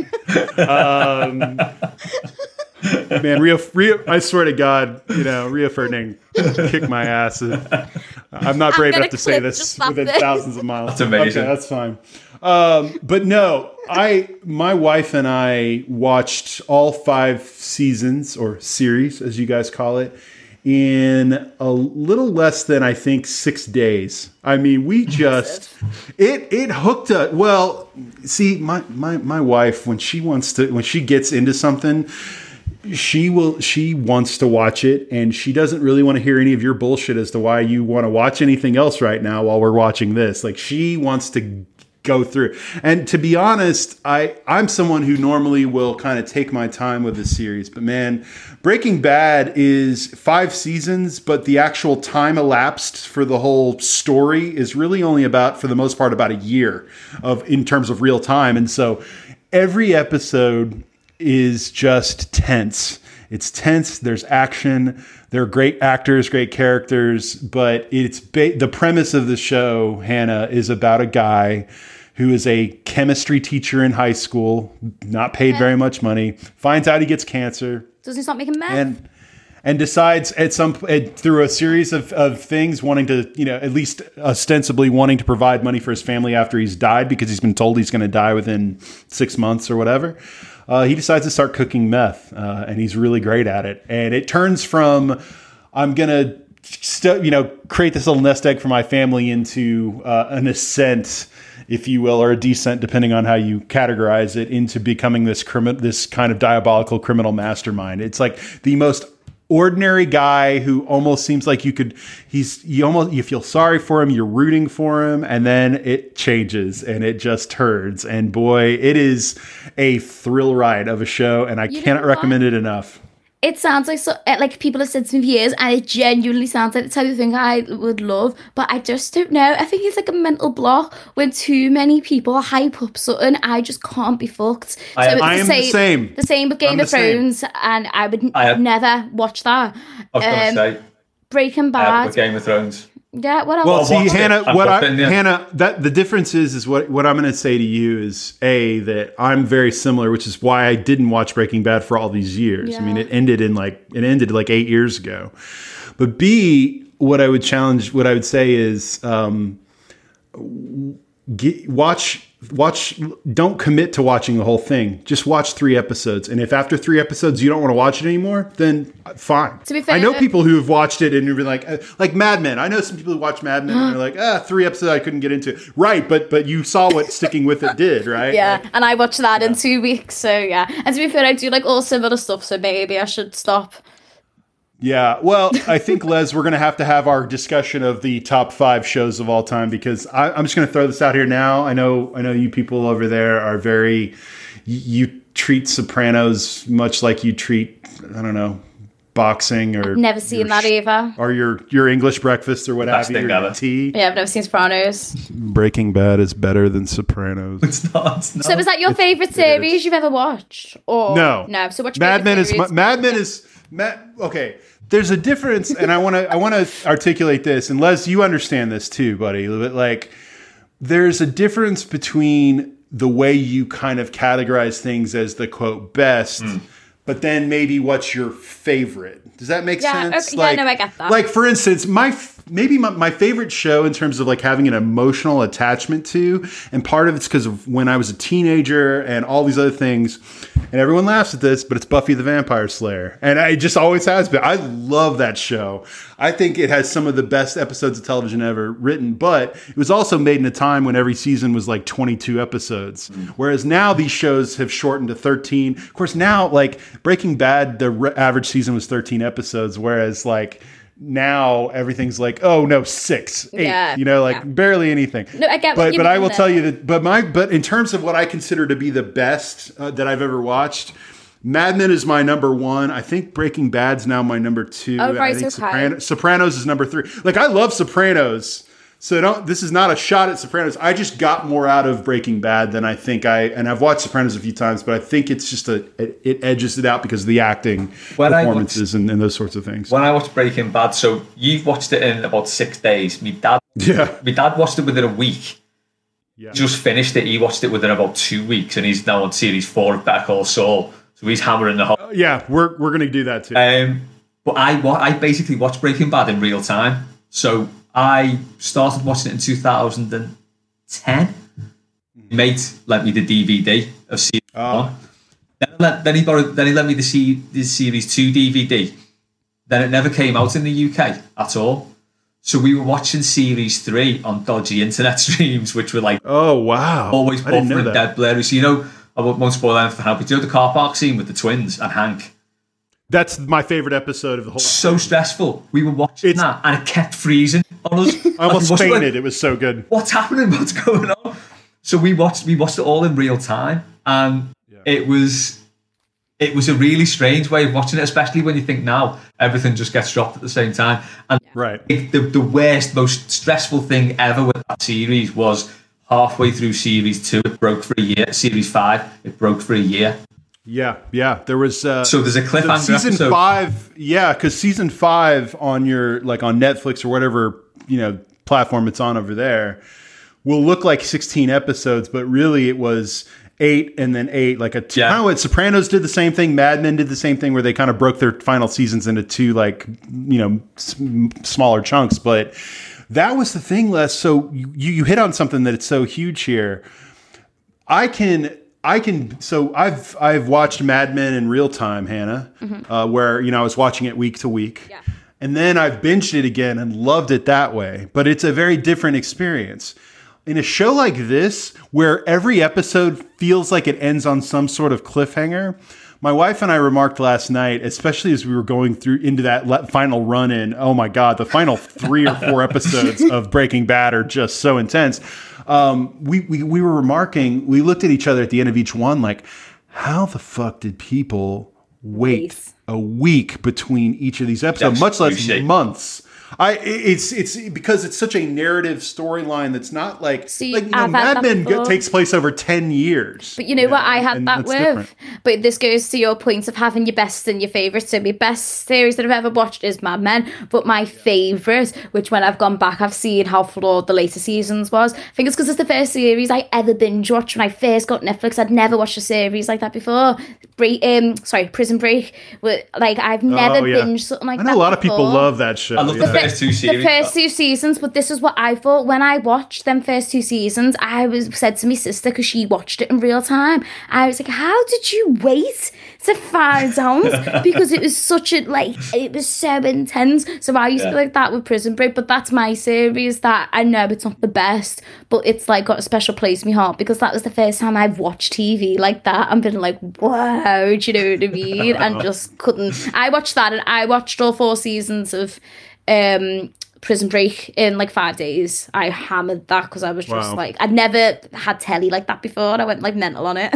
I need to go back and I I saw like there were a few shows like that where I wouldn't say the whole sh- the whole series and what you know like all the entirety of the show was great, but like uh, the first you know Prison Break, I, I think I saw the first few episodes. I need to go back and just watch First season two one again. seasons that are The first two seasons of mm. the first two seasons of Twenty Four with Kiefer Yeah. Sutherland, dude. Yeah, brilliant. I mean, Never you talk seen it. about you talk about intense. Oh my god! Each episode, isn't it like each episode is technically one hour, An hour of the day. Yeah. And it's twenty four episodes in a total season, so it's a twenty four hour block time. I mean, first of all, you, you once that premise is out there, you can't unforget it, and then you're like, "There's no way this shit all happens." Goes through like, some shit. when does Jack Bauer go to the bathroom? Like, he's gotta he's gotta have lunch at some point, you know. But it, it's no, it's it, Breaking Bad was incredible, and but what I think what surprised me the most is that uh, there are a lot of like crime narrative shows out there. Like Sop- Sopranos is one of those. Um, you know, Breaking Bad certainly is, where the story ostensibly is the the caper, is the you know whatever they're trying to get away with. Whereas I think the difference is that like The Sopranos is more about the kind of day to day life of of people who are happen to be involved in crime, uh, which also included plenty of murder and plenty of sex and and you know fun. Uh, but but Is murder and where- sex fun? well, and two in you the know, like, together. just not- just not the same on time, screen. not the same time on TV. You know, like we all, you know, whatever. Um, whereas Breaking Bad, on first glance, feels like just this one story about a guy and a criminal operation and whatever.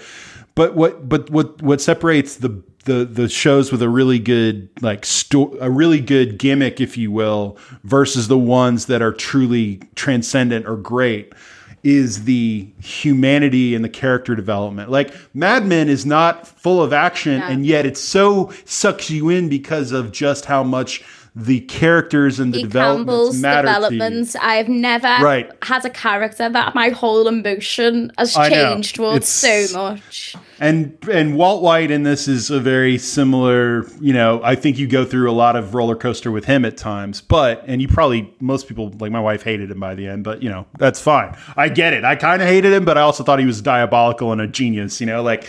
But but I think that that w- what was great about Breaking Bad too, much like The Sopranos, much like Mad Men, much like The Wire, um, is that while they they have some of those kind of those elements in them of the story devices, it is your investment in those people uh, that really suck you in. Like I, I never thought I would like Jesse, for instance, Les, you know, Yeah. the, uh, Walt White's protege or whatever, uh, or think he had much to him. But man, there he had some scene. Like I, I saw that Aaron Paul won all of these Golden Globes and Emmys for his performances in Breaking Bad, and I was always kind of like, yeah, it's probably because he's in Breaking Bad. No, he he's incredible in that show, His and I didn't realize how unreal. his his character arc goes from this two-dimensional type character to something much deeper very quickly and and it's it's it's it's a great watch so hannah i would my challenge to you is three episodes and then if you don't like it then you don't I'm just finishing off. I'm just going to plug. So, Les, you'll be able to get it. You might be able to get it on HBO, maybe, Rob or Hulu. And The Serpent. Incredible. so, serpent The Serpent. So, it's based on a What's true story. So, it's about this couple, but maybe this man basically who's this genius, basically, but a diabolical criminal. criminal But, he was. Yeah, serial killer, gem dealer. So, it was in Bangkok back in the 70s it's brilliant and it's a very suspense on the edge of your seat type of it. Um, it starts off very slow and then it's it got to the point. Have you ever watched a series before? You're that annoyed because something's so intense and not going the way you want that you have to pause it because Yeah. you're sort of like, Ugh. I had to do Yeah, that last Bad. night because I was Yeah. so pissed off at a scene and it, it's really gripping. So it, you'll probably be able to. It's on iPlayer, so you'll get it on HBO or Hulu or something. It's Okay. brilliant. Okay. I absolutely love the clothes in it as well. So oh, good. Oh, the Sorry, is 70s this clothes new- in it. yeah, it's only it been a out new- for about two months now. I think Monique's clothes. Oh my Well, god. I'm definitely dressing like him in summer. I'm getting some high waisted flares. Yeah, I'm gonna be Monique. I think my next. So we're gonna watch tonight. I think we're gonna watch El Camino, which is the movie that takes place right after the events of the that last episode of Breaking Bad. And then I'm taking a little trip down to Texas to see my newly vaccinated parents, uh, which I'm very excited about. Thank you very much. Um, and then when I get back, we're gonna we'll do uh, Better Call Saul, which I've heard is incredible, which is a prequel series to Breaking Bad. I'd say that starts off a little bit. for. It starts off a bit slow. That But I've heard it's. I, I, I'm not worried brilliant, one bit yeah. about how great Yeah, it is. once I've dealt with Uh, the serpents and catching up on Drag Race, then I'll dip into uh, you're. All right, I'm gonna, I'm gonna, I'm, I'm telling you, and if you post about it on online, Everton Twitter will go insane about it. Um, yeah, you know, the other one I know I've, I've, I've been a, I've been a quote stand for it before. Don't ever tell my wife I use that word because she uses that word, and I give her shit about it all the time. But uh, the show that I'm gonna rewatch mainly because a, I want to rewatch it uh, in the same way we were just talking about, like instead of week to week watching a show, binging all the way through, and you get kind of a different experience with it. Uh, and one she has not seen is The Americans, which I, I can't wait to rewatch that one. It is an rec- incredible My show. Prime keeps recommending that to me based It's off Mad so Men. good. I think that's why it Yeah. is. It says because you like Mad Men and keeps coming You up know, with that. what Mad Men did for you know how Mad Men was so great at uh, every little detail of clothes, items, everything from the 60s, The events right? going on, everything. The yeah. Americans did that for the early 80s in America. Oh, okay. I, it's incredible, like the attention to detail. And, and frankly, like Matthew Rhys and Keri Russell are just great. And knowing, by the way, that they eventually got together in real life while they were making The Americans and got married in real life mm-hmm. is really kind of a weird, you know. I love it when that happens, when you find Yeah. out that actors that you love it together. I love Yeah. that, you know. you feel involved? I know, I- I feel like I'm part Hey. of it. Ro- look, Ross, Ross and Rachel are really together in my head. I get it. I get it. Okay, guys. Well, I had I had promised you guys. Oh, I prom- We're not going to get. We're going to do an hour. I promise. You And said look at under an hour? under. I, I don't think I said under an hour. I, I, said I'm gonna go hour. back. I'm never going to promise under an hour. And if I do, if I if if you ever if you ever see me on WhatsApp saying we're only going to do we're going to do under an hour, you can just assume that Matt Jones has hacked my account because it's not me. All right, Is that like Uh, your- or that I'm being Well, oh, sorry, no, yeah, we'll try not to go over an hour. So that's still under Try an to. hour. hey, but you know, Breaking Bad happened. Uh, Lu, you know, uh, Everton beat Liverpool. Uh, Luca Digne signed a new contract. We didn't even talk about the new stadium. I know. I was just thinking. You know, okay. The only thing I'm going to say about the new stadium is that uh, I'm I am thrilled and I'm excited. Um, I there's probably something about the kind of bureaucracy of uh, of every six months. Uh, new planning permit announced so that if these next four meetings go according to plan, we will actually start. no, but it's like, the I- final I- one now. It's the final one, and I know that this one 21 needs days. more. 21 days, and we know for certain that it's happening. You know, sort of like, uh, hey, when Raquel May is wearing the uh, the blue shirt, then let me know, Les. Les will get that joke. Um, when when I see uh, Farhad with a shovel in his hand, you know, like scooping out that first bit of dirt, then you let me know. Uh, no, I'm not skeptical. I know it's going to happen. I'm excited. I can't wait to actually go to a game there. But now it actually establishes a clock that that enables me to say I've got this many more games at Goodison that I can hopefully attend. And my goal next time I come over is to come at a time where I can attend two two matches and two matches while I'm over, uh, maybe a home and away, or maybe two games. At Maybe a nice little midweek cup game. Well, there you go. got a treat. Well, you know, when we're we're we're in Eu- we're in uh, Europe, Little Thursday nights. Yeah. Cha- little champions, little Champions League midweek uh, in France or something like Lovely that. Yeah. All over that. Sounds great. Well, guys, this has been fantastic. Uh, Hannah Farrell, Les Roberts, thank you both. Uh, of course, guys, it, we have a little time to breathe. There's no game until Monday. I, am really excited about not having a game every 72 to 96 hours uh, for a change.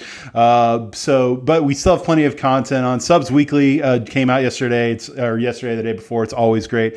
Uh, if you're listening to this now, you'll probably notice that this Kickabout is out on Thursday. We are trying to shift it to recording on Wednesday so that we can release it on Thursdays so that you're not getting it in the the wee hours before the Saturday game where everything you've just listened to uh, may or may not be of, of, of, relevance to you at that point. But uh, we're trying to start getting out earlier in the week. Uh, I'm also, just as a little plug, going to be on the Monday show with Ben Crawford uh, this coming week, which may or may not be on a Monday. It could be on a Sunday or on a Tuesday. We've got a game on Monday, so it's always kind of complicated. but of course, we'll have mailbag coming up. we'll have post match on Monday. We'll have just so much Blue Room content you won't know what to do with it. But uh, uh, for those of you out there who are enjoying uh, the glow of beating uh, beating the Reds this week, please continue to enjoy it. But please drink responsibly.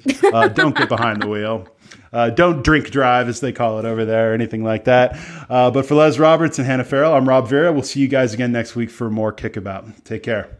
Want a great way to recognize your employees? Check out Custom Ink. Have you ever thought about doing something special for your customers? Custom Ink can do that too. And wouldn't your team love some custom gear? Custom Ink is ready. Custom Ink is your go to custom gear partner with great customer service, quality products, and all in pricing along with personalized help when you need it and an easy to use website when you don't. Plus, everything is 100% satisfaction guaranteed. Check out what we can do for your business at customink.com. Sports Social Podcast Network. Hello, it is Ryan, and we could all use an extra bright spot in our day, couldn't we? Just to make up for things like sitting in traffic, doing the dishes, counting your steps, you know, all the mundane stuff. That is why I'm such a big fan of Chumba Casino. Chumba Casino has all your favorite social casino style games that you can play for free anytime, anywhere with daily bonuses. That should brighten your day a little. Actually, a lot. So sign up now at chumbacasino.com. That's ChumbaCasino.com. No purchase necessary. VGW. Void were prohibited by law. See terms and conditions. 18 plus.